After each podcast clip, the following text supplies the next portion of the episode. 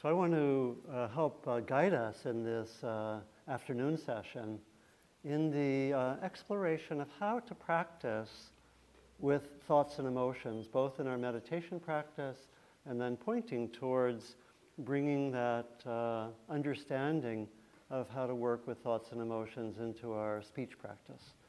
And I'll give some outline of uh, some suggestions of how to practice. And we'll, we'll do um, at least uh, two exercises together. And also, I think, have some room for discussion in, in approximately the next hour. So, be some talking, some experiential work, and then some chance to share debrief, uh, discuss things. One of the interesting aspects about developing in um, our speech practice, in our communication practice, is that in a way, a lot of the fundamentals that are really crucial for uh, skillful speech practice actually are more about what we do before we open our mouths. And so I like, for example, the way that Oren has this whole section which is framed as attention. It's not framed as talking, right? It's framed as attending to these aspects of experience. And there are ways in which uh, we can see, uh, and I think, I think we've sometimes used this language, or in, in the past, that in a way, when we get to the actual communication techniques of here's a skillful way to, to say this or talk about this, it's going to build on everything we've done about tuning into needs, about being, as we'll see in this session, skillful with thoughts and emotions, about developing mindfulness, about ways of developing a kind heart. That if those foundations aren't there, we can have all the great communication skills in the world, and the communication uh, won't necessarily be very skillful. It's interesting, right? So, in a way, a lot of the energy here is on building these foundations mindfulness, loving kindness, tuning into needs, developing intention and working with that, curiosity and care, and so forth. Um, that's quite interesting. And the area to, that I'll be focusing on uh, this afternoon is how do we work skillfully with what we in the West call thoughts and emotions. And it's interesting that all of these terms are used in slightly different ways.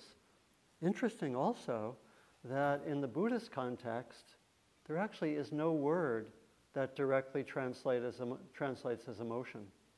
Essentially, they carve up experience in a different way. There's a different framework. It's more it's sometimes done in the West also. We sometimes, you know, um, sometimes we have the framework that dates at least from Plato and the Greeks of seeing three parts of experience bodily experience, emotional experience, and more cognitive experience, right? And that's, that's more or less the framework that probably most of us use. Sometimes in the West, it's just been mind and body, right? And emotion kind of gets brought into mind. And the, the framework in the, in the Buddhist cultures is more that what we call thought and emotion are brought into one category. And then the physical is in a second category. So it's interesting. So even to talk about mindfulness of thoughts and emotions is making a translation. You know, it's, it's uh, talking in really in our language.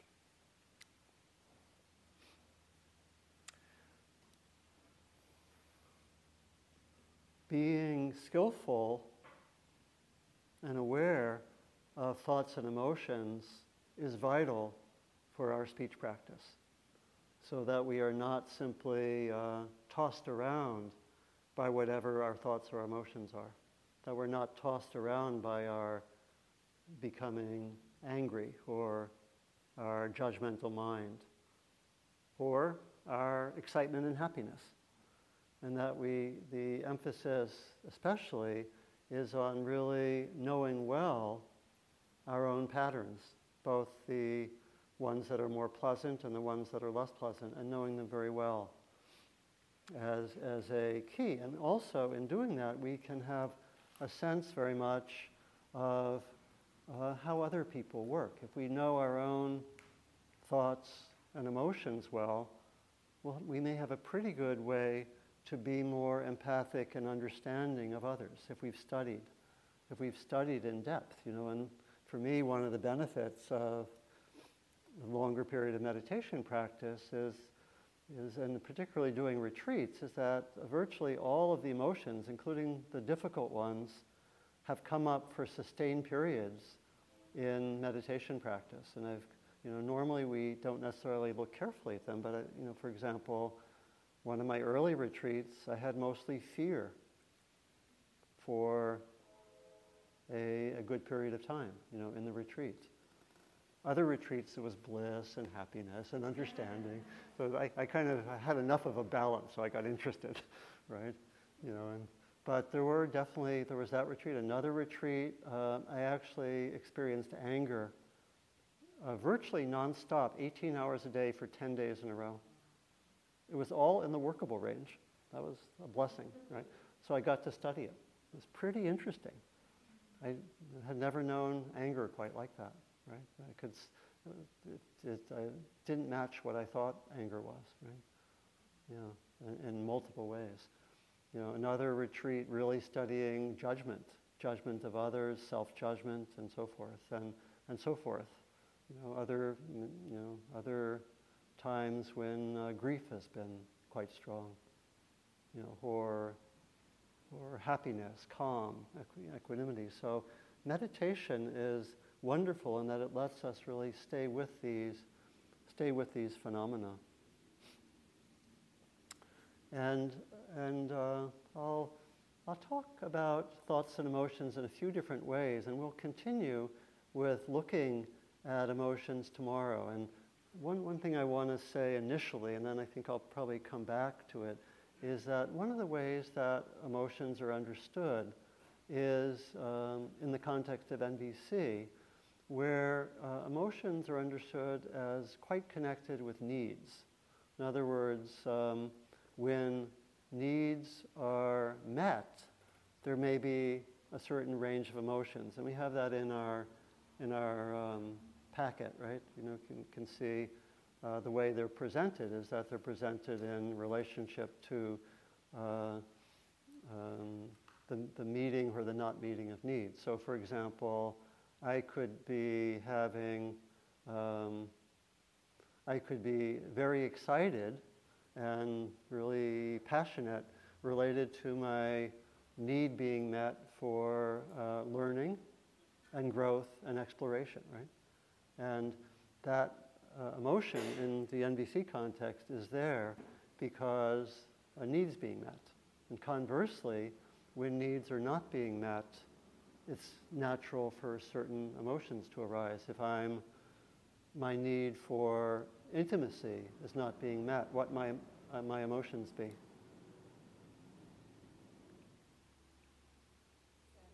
Sadness, right? What? Yeah, could be, could be a series, could be um, sadness, frustration, loneliness, right? And so we'll be tuning into the way that emotions uh, have this uh, strong connection with needs. Or if I'm, let's say, my uh, need for autonomy, let's say, in a work situation is not being met, what might my emotion or emotions be? Might be anger, what? Excuse me? Yeah, it could be anger, resentment, frustration. And, and my thoughts could, could go into being judgmental of self or other and so forth. So we'll want to be tracking that relationship and we'll continue with that. I, may, I think I may bring that up later today and then uh, we'll also explore that tomorrow. Yeah.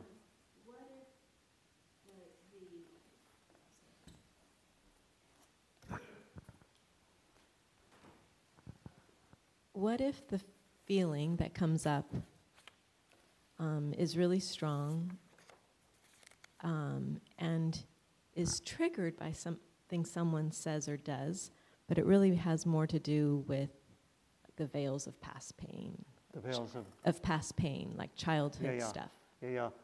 Um, I'll try to weave a response to that question in. The, the uh, short answer would be uh, I'm not going to try to answer it in the context of needs and emotions, but yeah, there can be all sorts of uh, ways that emotions manifest. Let me try to weave that in, okay?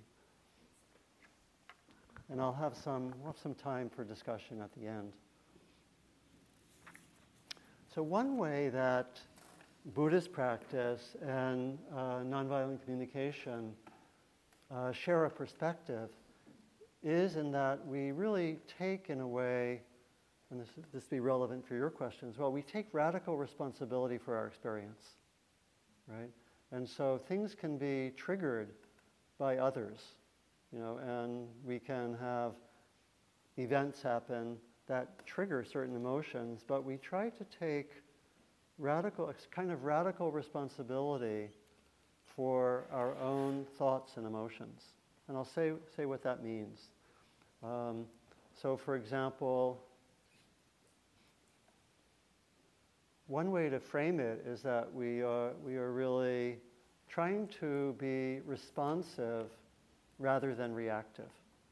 And we, we, we may sometimes be reactive, but we want especially to try to be able to be responsive and ideally in every circumstance, even if I've been triggered, even if past pain from childhood, which is very, you know, of course, very, a lot of our deeper patterns are connected with that past pain. Even if that gets triggered, I try to take responsibility for the experience rather than blaming what happened in the past or blaming another person. One, in, in Buddhist practice, one way that this is understood is in terms of probably my favorite Buddhist teaching. That I rarely have a retreat in which I don't offer the teaching. So here it is. It's the teaching called the teaching of the two arrows. How many of you know this? Okay, a lot of you. How many of you don't know that this teaching? Okay, okay. Here it is. Okay. okay. The, the Buddha was once basically uh, hanging out with a bunch of uh, monks and nuns, and he uh, asked them, Everyone experiences the unpleasant.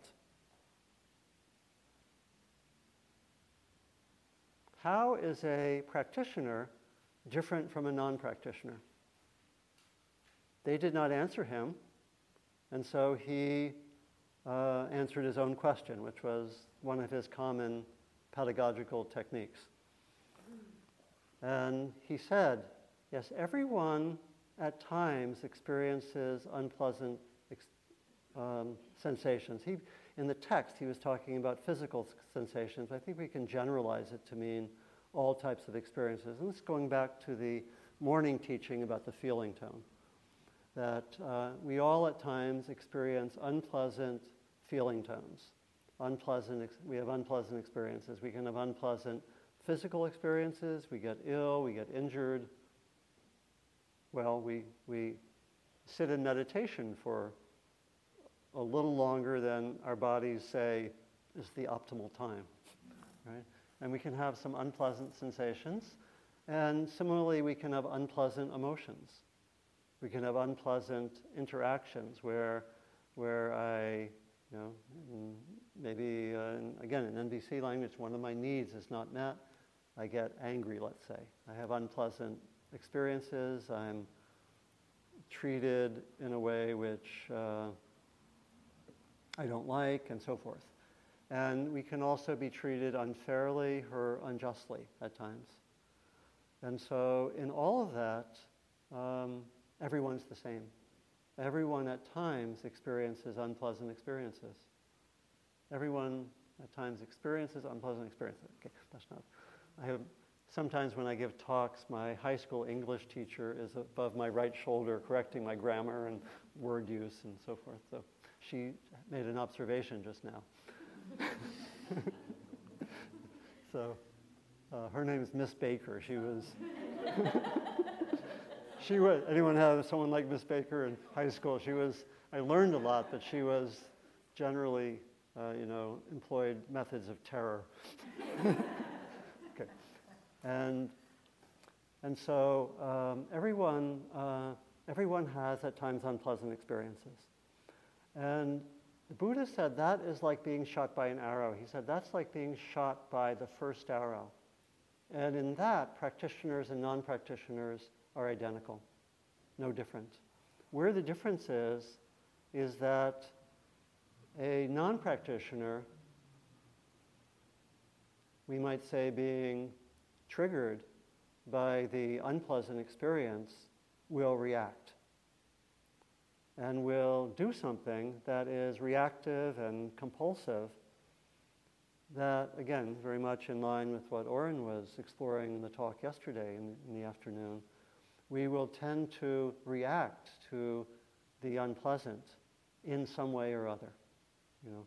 And the practitioner learns not to do this. So, what does that look like to react? That if I'm having unpleasant physical experiences, I may tense around them. I may, you know, if I have unpleasant sensations uh, sitting here in meditation, I may uh, blame myself or I may judge. I may react uh, verbally through being judgmental. I might judge myself, oh, I should have meditated more last week so I get ready for the retreat. Or could say, the teachers really were unwise in their schedule. they should have had shorter meditations, right? And we might be reactive that way. We could also maybe say that a little more reasonably, but we, we might react. And, and actually, uh, uh, a lot of uh, you know, observers and uh, um, students of, of, pain, of chronic pain have found that as much as 80% of chronic pain is the reaction to the unpleasant sensation in some forms of chronic pain, and not what has to be there necessarily. So, not coincidentally, the first medical intervention with, uh, was with the area of chronic pain, because if you can have people not shoot the second arrow with chronic pain, as much as 80% of the pain might not be there. Quite something. And that's easy to see with emotional reactions. Like, like something may happen, I may have a difficult interaction with my partner for 15 seconds, and I react about it for the next three days.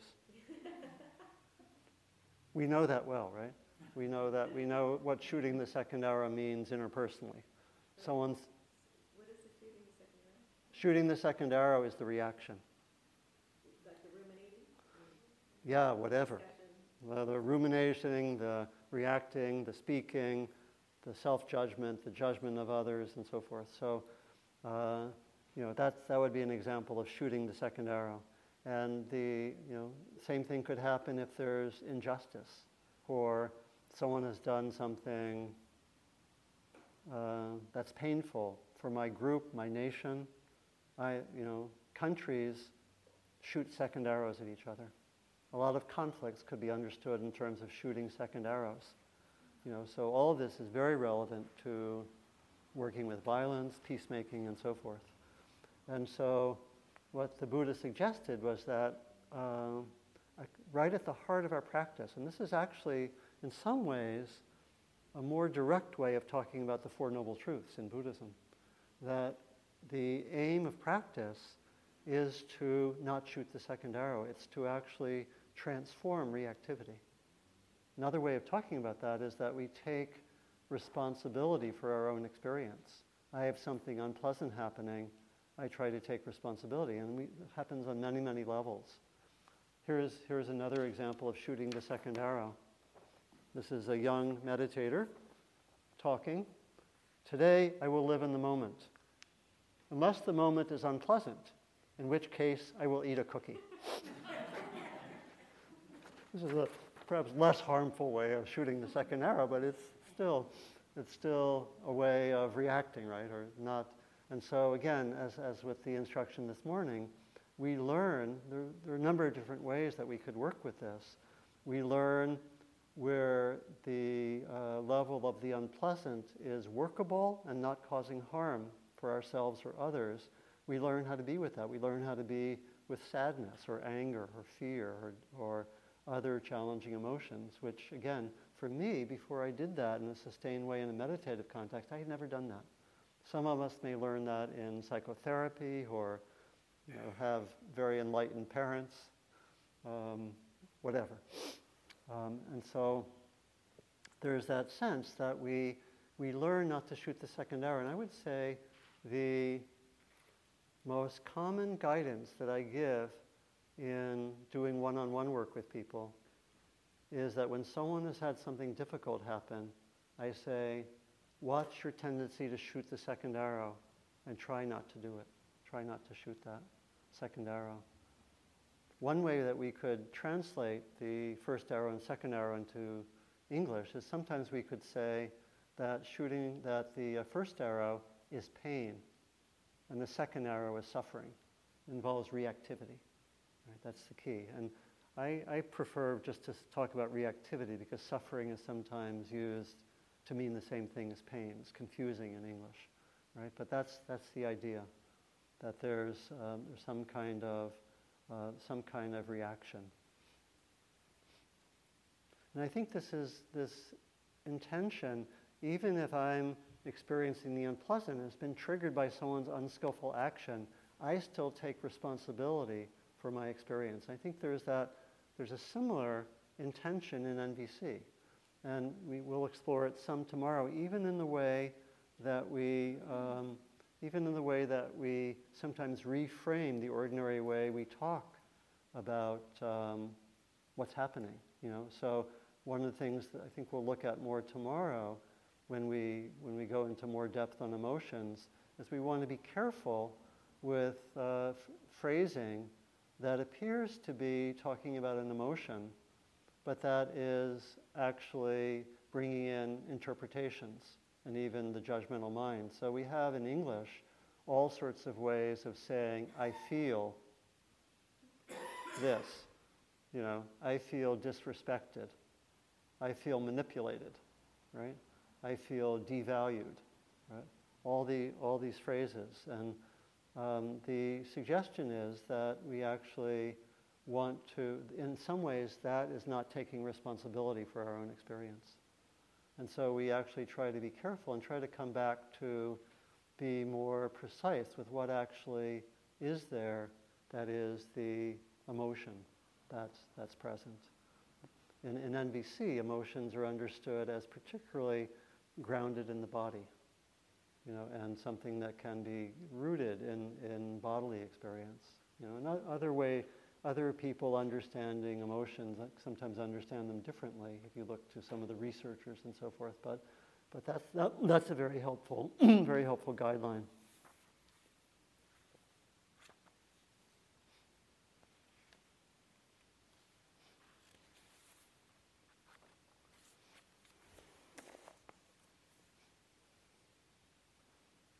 So, three ways of practicing with thoughts and emotions.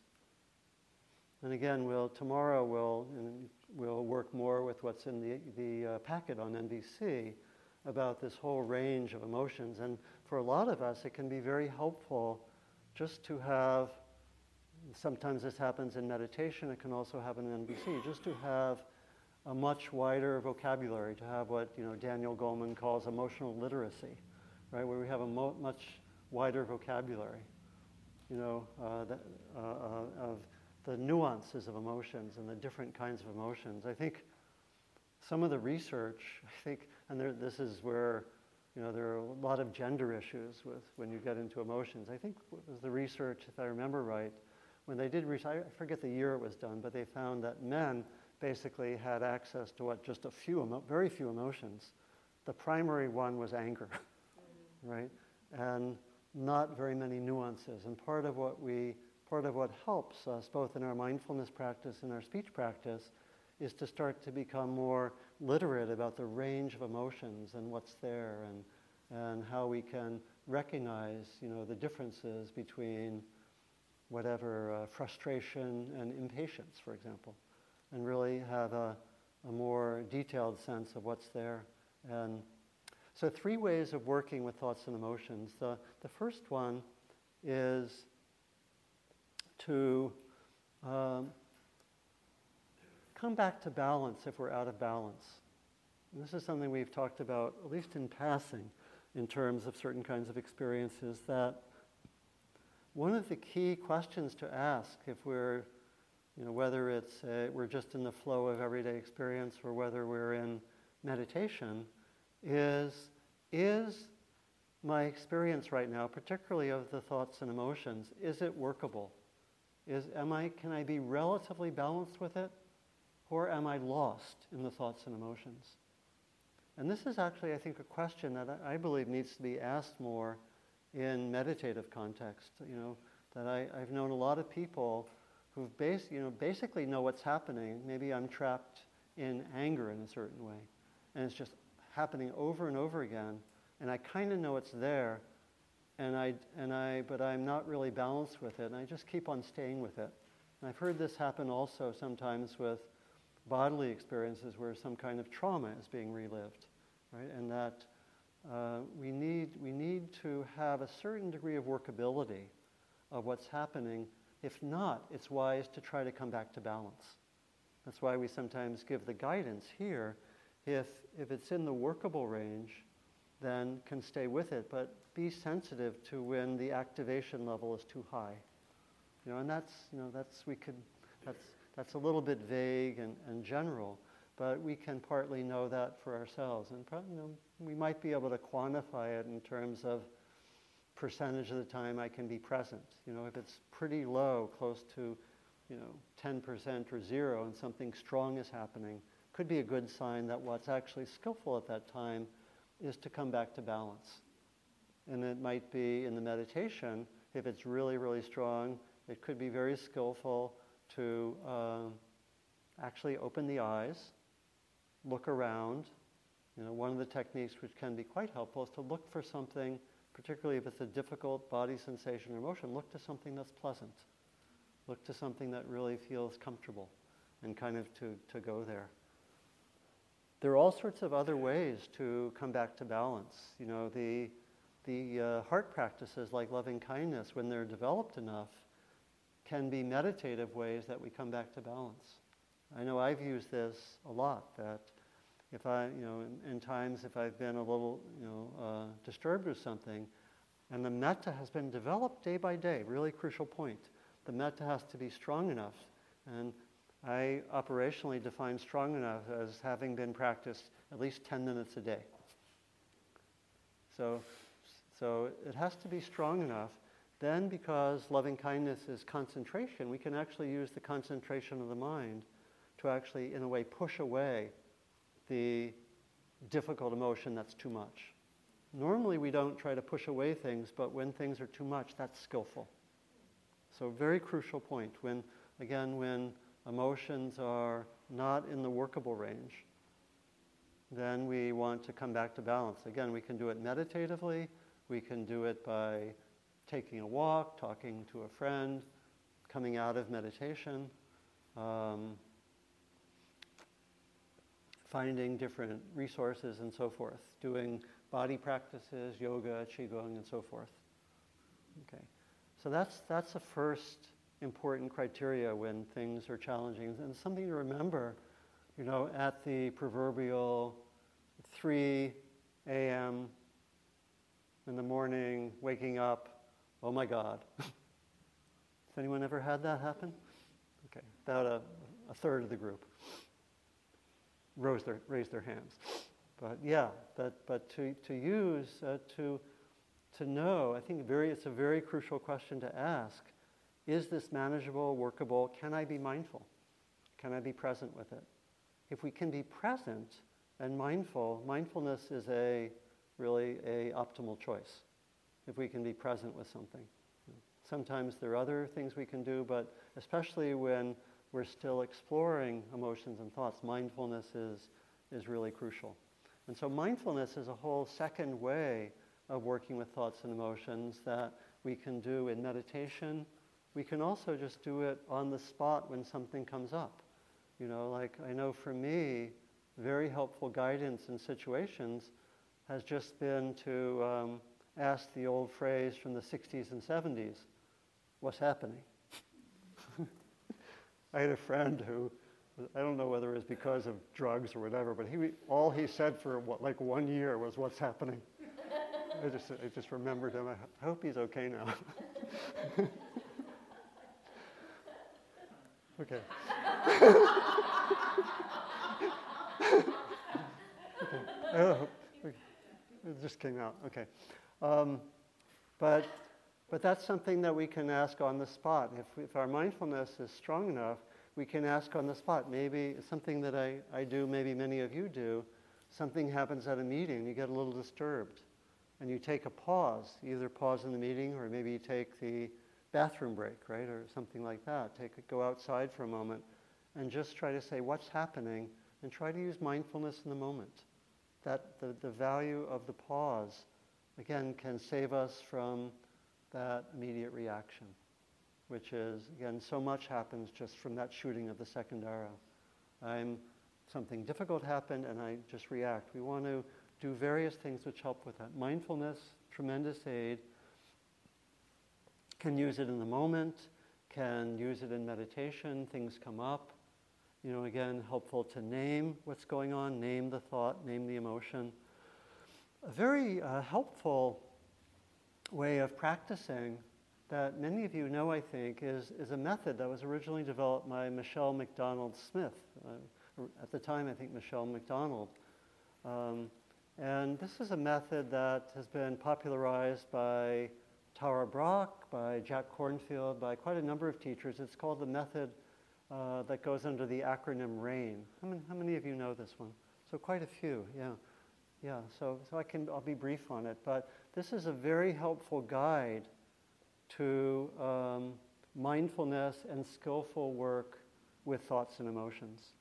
And so the R stands for typically for recognize, know what's happening, use a label. Again, especially, it's valuable in meditation, but especially valuable in the flow of experience. Again, th- think of these, you see how valuable these are even before we say anything, right? Just to know what's happening, to give it a label. I think I, I think I mentioned yesterday that I, I keep the, sometimes keep a running log.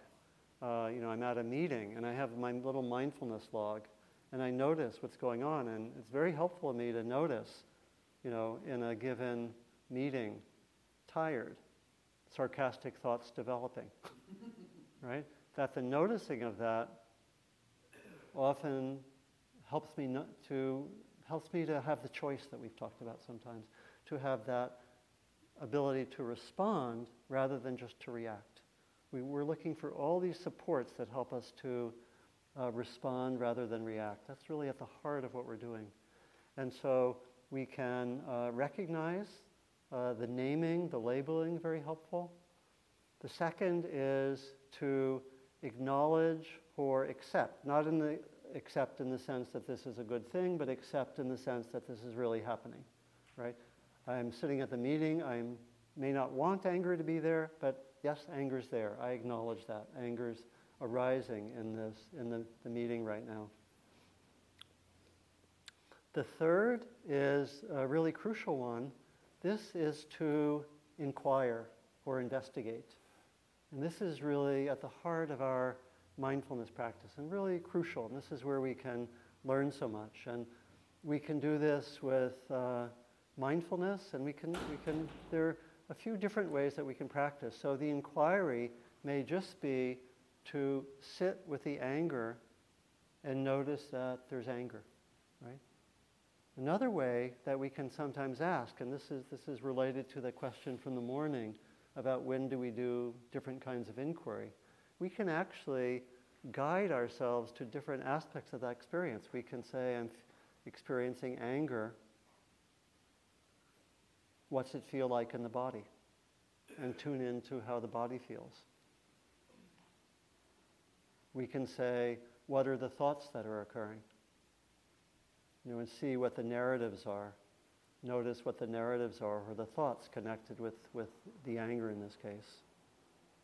We can also, with our mindfulness, we can ask the question like, when I stay with the anger, does it move into something else? You know, and so the example of anger for, um, is is helpful in that you know uh, anger often is about some you know some need not being met, in particular uh, version of that. And you know psychologists you know say something very similar. Often they say that that uh, anger is a cover emotion. It covers up, up something. It may cover up uh, sadness or um, frustration or, or, or fear. Yeah, and then when we, when we actually, if we, if we stay, so one way to work with emotions very helpful in the inquiry part of the process is to see if the emotion moves. Often they will move. They don't stay static. They're changing.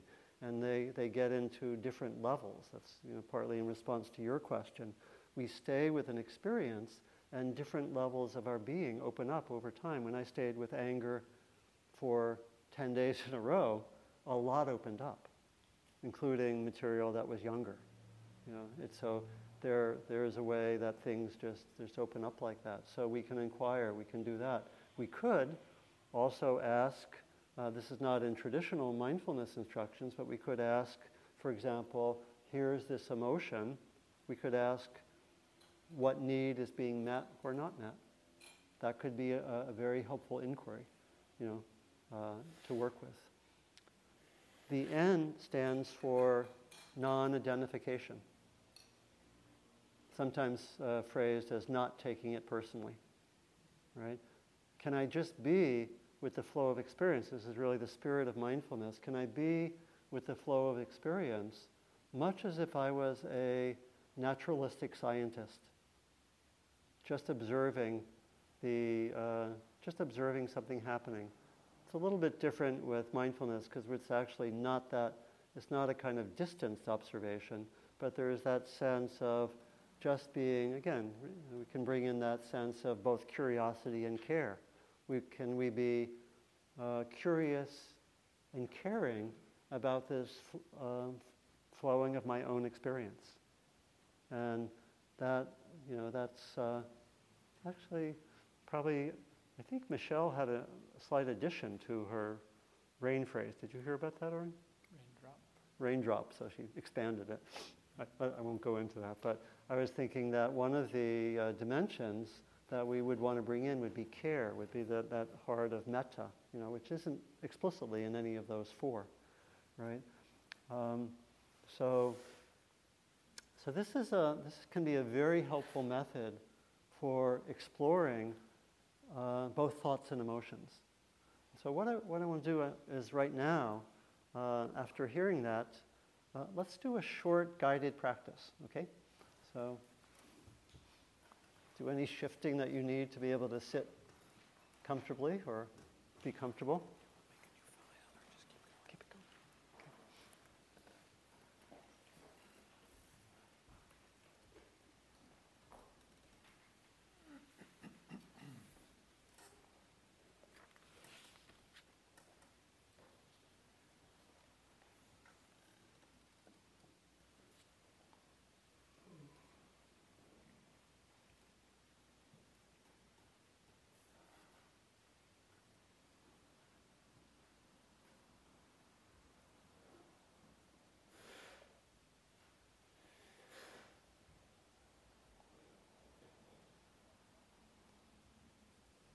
So bring to mind an experience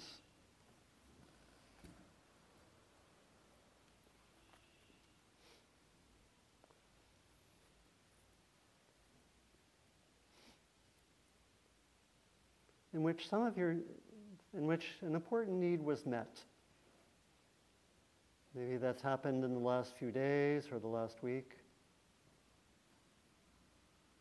first just reflect on experience. And again, we're going to choose experiences more in the middle range, not the most awesome, fantastic experience, but something that was quite uh, positive in the sense of having needs met.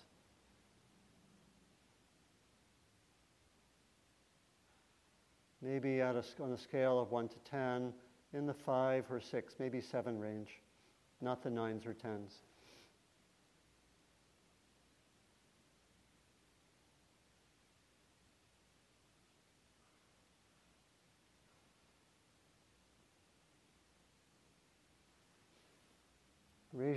If you need a little more time to pick the experience. Okay. Then bring that experience to mind as if you're reliving it. So you can imagine the physical location.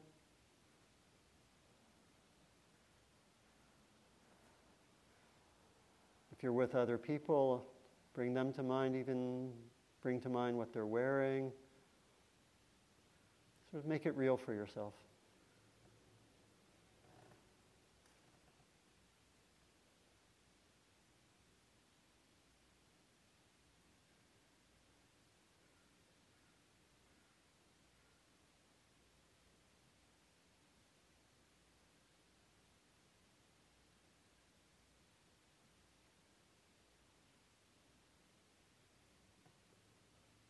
And then, with the sense that you're reliving the experience to a certain extent, first bring to your awareness an emotion that might be there, and there might be a few, but tune in to an emotion that's there.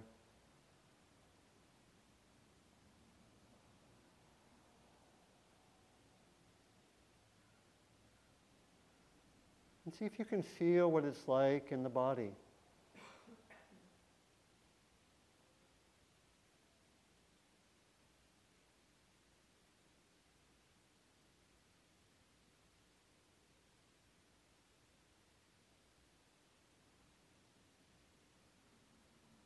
Predominantly feel it in the body?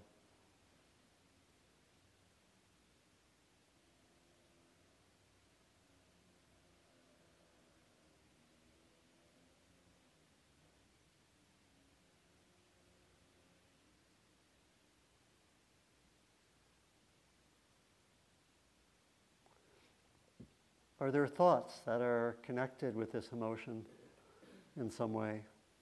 See if you can tune into the thoughts. They may be general thoughts, might be narratives. What kind of thoughts seem connected?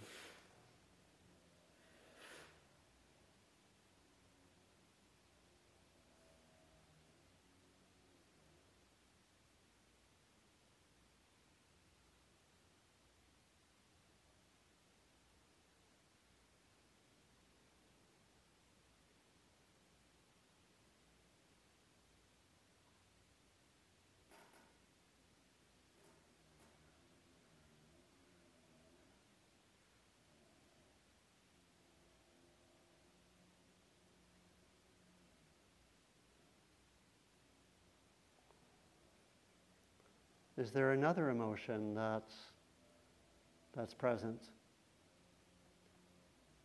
If so, you can again name it, the R, acknowledge that it's present, and then, much like we did just now, explore it. What does it feel like in the body?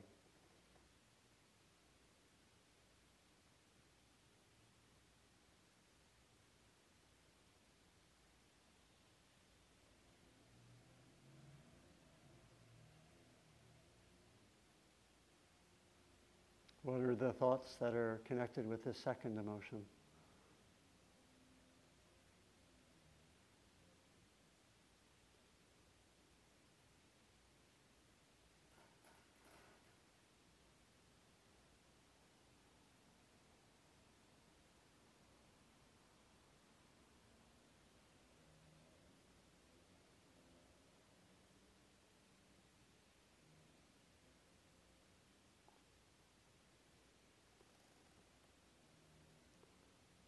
If I stay with the emotion for a little while, does it seem to change and other emotions arise? Or does it seem to open up to other thoughts and emotions?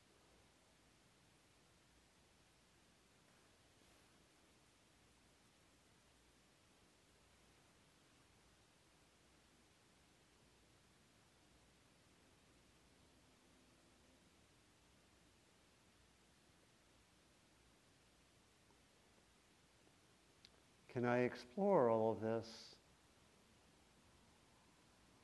without taking it personally, just very much as if I'm interested and curious, and in a sense, whatever is there, I'm interested to see and notice and explore.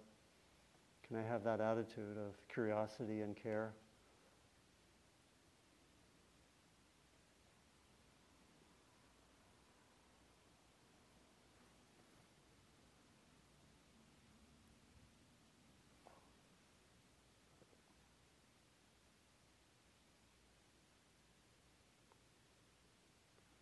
And then you can invite this experience to fade away. If you want to just shake a little bit the body to let the experience pass.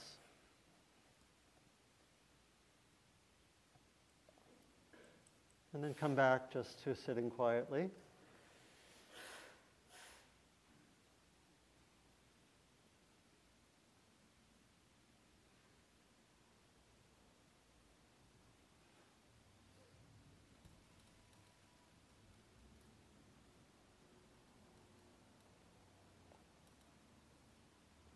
Now we'll work with a more challenging type of experience. So again, bring to mind a challenging experience that may have occurred in the last few days, or if you want to go back a week or whatever. And again, on a scale of um, 1 to 10, something more in the middle. Not the nines or tens, but probably something like 4 or 5 or 6. So, first, just reflect on which experience you'll focus on.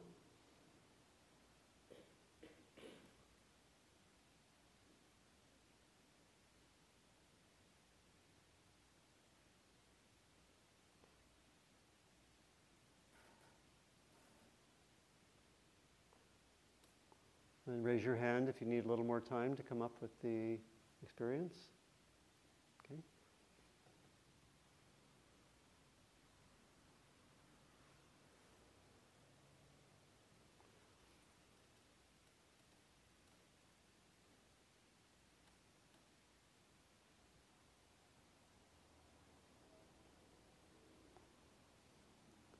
And now, much like we did before,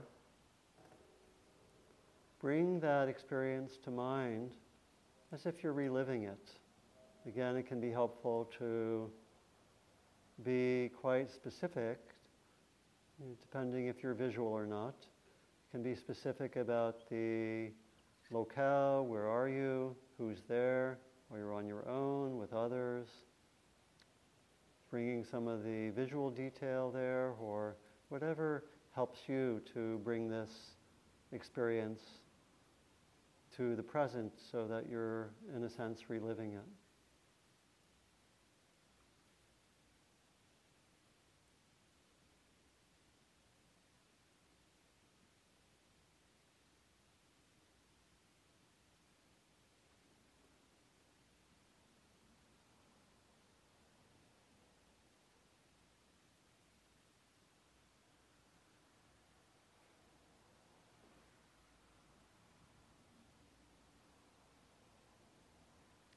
You may have had the experience of remembering what you or someone else said or did.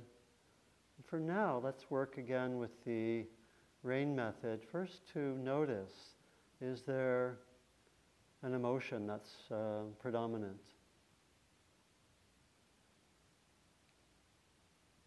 If so, first recognize it, give it a name. We just can do one at we can work with one at a time. What does it feel like in the body? Maybe we should go back to the A just to acknowledge, yes, this is here. Sometimes the acknowledging or the accepting is harder with a challenging emotion. So we recognize, we acknowledge it's here,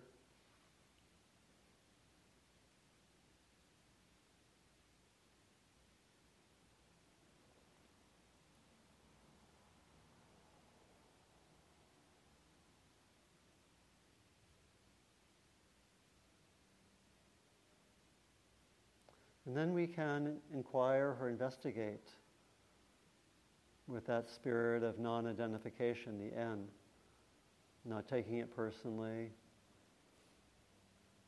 You can do it similarly to how we just worked with the more positive emotion. We can say, let me just feel the emotion in the body.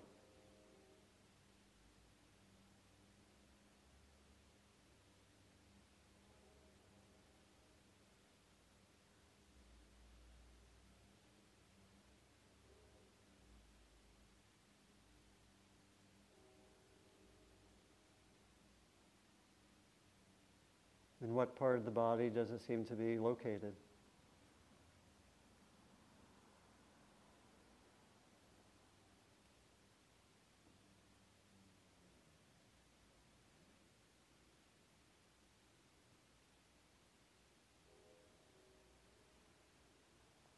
Are there thoughts connected with the emotion? What are the narratives or thoughts that are going on?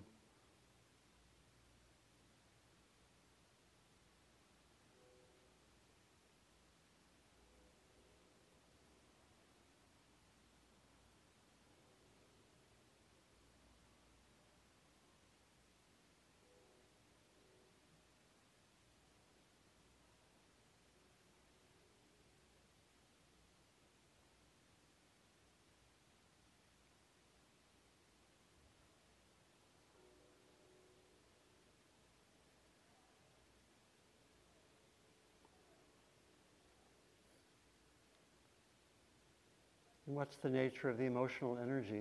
Does it seem to open up to other emotions? What's the emotional energy feel like?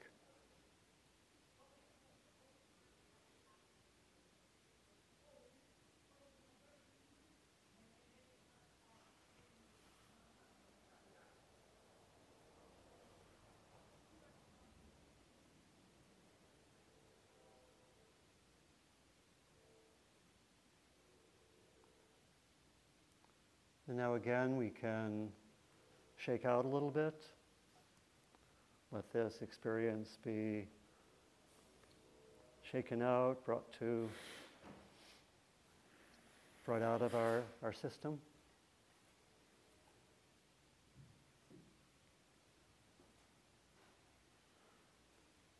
And let's just sit quietly for just a little while.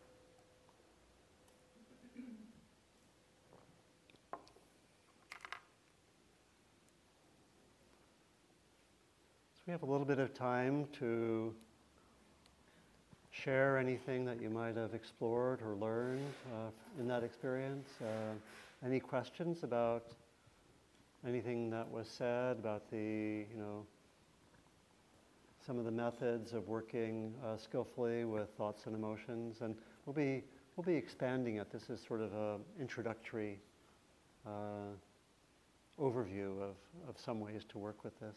We'll, we'll keep coming back. Anything you noticed in the, in the exercise? Um, during the fourth part, the non identification, I realized that um, I had a hard time non identifying because I was really acting upon the sense of responsibility. This is you know, I'm responsible for this feeling. So then yeah. it was difficult to not identify. Do you have any advice for that? Yeah, so it was a situation in which you felt respons- responsibility. Um, not even, it's just responsible for my feelings, just not blaming the other person for the feelings I was feeling. Oh, you mean, mean my, my point about being responsible? Yeah, Oh, yeah. how to combine those two. Yeah. Um, it actually brings up a good point. By, by responsibility, I think we're especially meaning the ability to respond when they occur.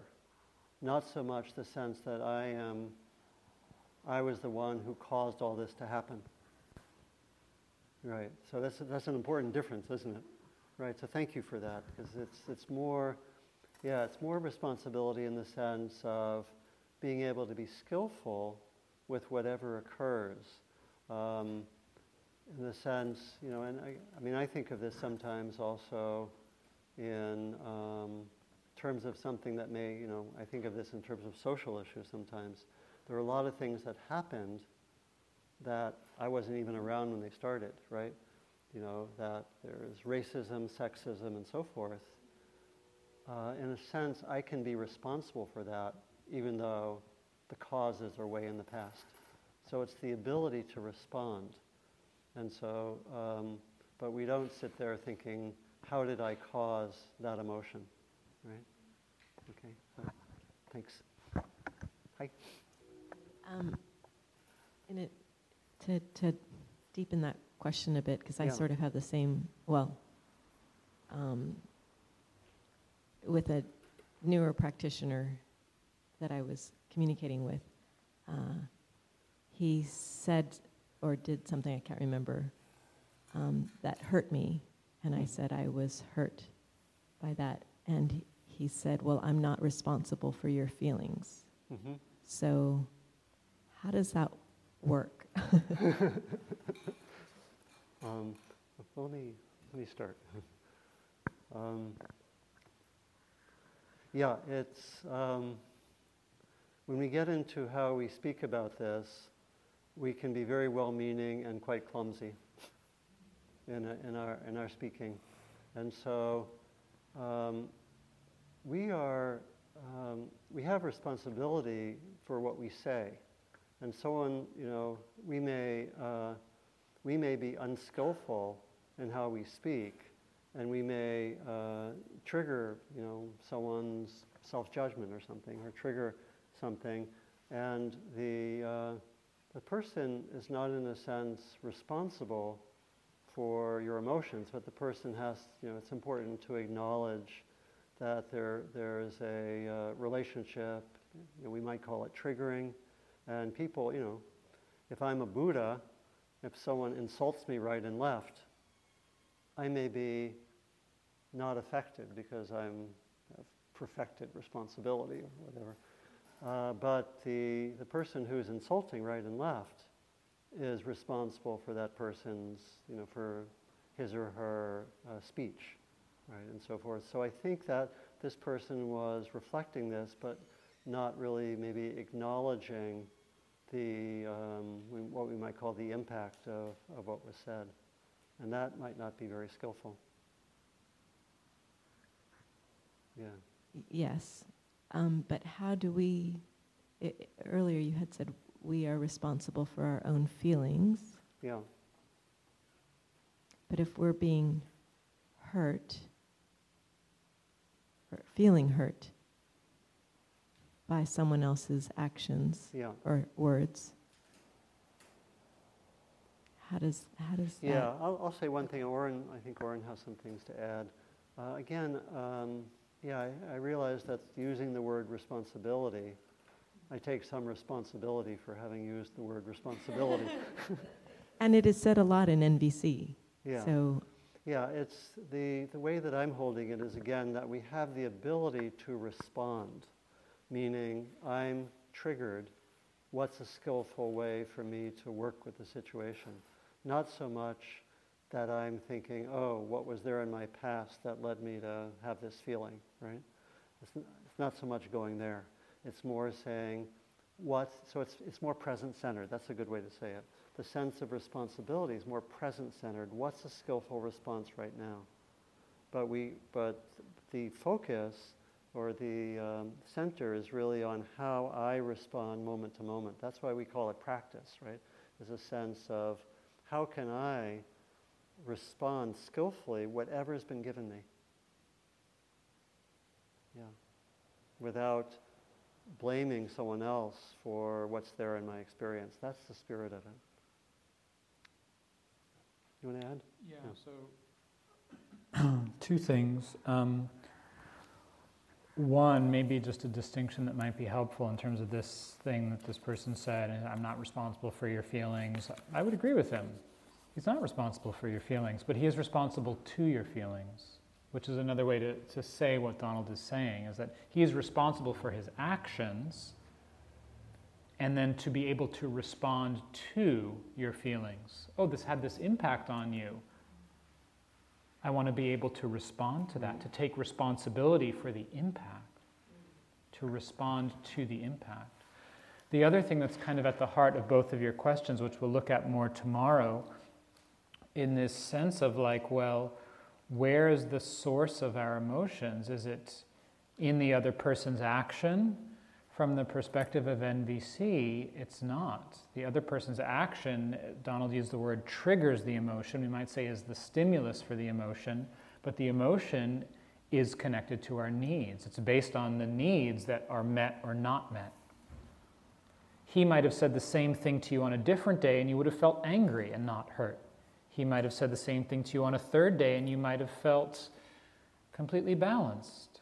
He might say something to, to, uh, to someone else and they might have a different response. So, is it in the thing that he said, or is it in how it, how it meets what's happening here based on what needs are present in us? And so, there's that sense there's a relationship, but it's not a direct relationship. The event doesn't cause the emotional response the, the most immediate cause, if we could say, for the emotion is the needs underneath it. What's the needs that are met or not met? And then the, and then the event is the stimulus.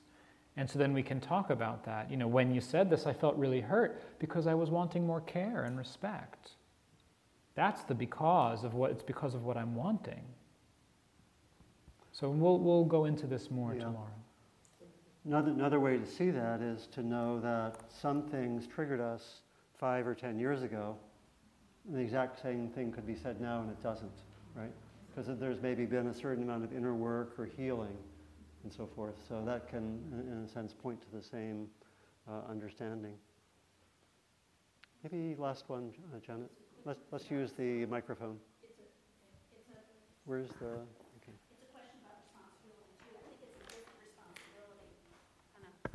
uh, about responsibility. You'd said, you know, if, if you say, I feel disrespected, Yeah. that that was not taking responsibility, that you needed to be more specific mhm. with that. Can you tell a bit more about that? Because I'm, I'm a little confused about it. It's a different kind of responsibility. Yeah, yeah, is- yeah.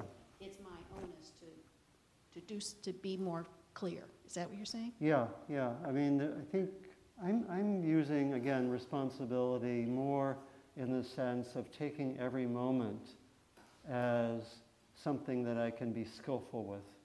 Responsibility in that sense. See, but I didn't, I don't understand. Disrespected is too general? Is that what you're, disrespected is too general? Is that what you're? Yeah, yeah. So one, one way to look at that is that um, we, as practitioners, can, as it were, take responsibility for being skillful in our speech and can actually, um, again, use language in a way that leads more to connection and understanding. And when one says something like, I felt disrespected, well, uh, especially someone who's empathic and compassionate can understand what's being meant by it and can actually say, I I have a sense that, you know, your, how we talk is going to depend on the relationship, but we can, we, you know, that, uh, if I'm a practitioner, I can actually rephrase that in a way in which I talk maybe about emotions and needs not, being met. I could reframe it like that. And as a um listener, when I hear someone speak like that, I can uh, empathically try to reframe and, and understand that way. But when, when I say something like that, I feel disrespected. Again, I'm uh, implying causality from the outside uh, by my very, I'm, in other words, I'm giving an interpretation that masquerades as an emotion. Yeah. Yeah. Yeah, just what he said at the end. It's that words that disrespected, I'm telling a story about what you're doing to me. I feel judged, I feel misinterpreted, I feel attacked. Those aren't emotions. Those are bl- that's blame. That's a story about what you're doing. I'm attributing intention to you as a way of representing my emotional experience. And so to take responsibility means to, to actually share more clearly I'm telling myself that you are disrespecting me. That would be taking responsibility. I'm having the thought that you are not respecting me. That's what's actually happening. And on the inside, I feel hurt, angry, scared, frustrated, shocked, any number of emotions. So a lot of this is actually seeing how some of our habitual language is uh, getting in the way. Right? What? Yeah, yeah, yeah. I think, I think we're going to have to, we're, we're at time. Very brief? Okay. Okay. Hi. So, yeah, I heard the word. Um, I've used. I've heard the word responsibility being used as um, like response. Um, two words: response and ability. hmm So it's kind of like having the responsibility to res- having the ability ability to respond. Great. So yeah. That's very, very aligned. And, and in particular, if we can make the connection between uh, or, or see that response as opposed to react. And the reaction can be really uh, seen as the uh, shooting of the second arrow. In other words, it's something more automatic, and it particularly comes from, uh, well, in, in Buddhist tradition, there are two ways of reacting, but the main way that sort of coming up is we react to the presence of the unpleasant. I don't like it, I push it away automatically. In the Buddhist psychology, we would also be reactive when we grab hold of something as well. Yeah. The clinging and aversion, yeah.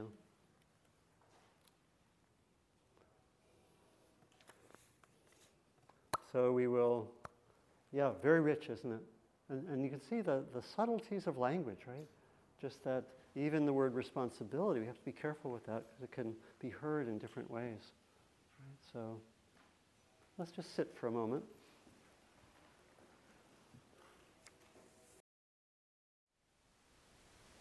Thank you for listening. To learn how you can support the teachers and Dharma Seed, please visit dharmaseed.org slash donate.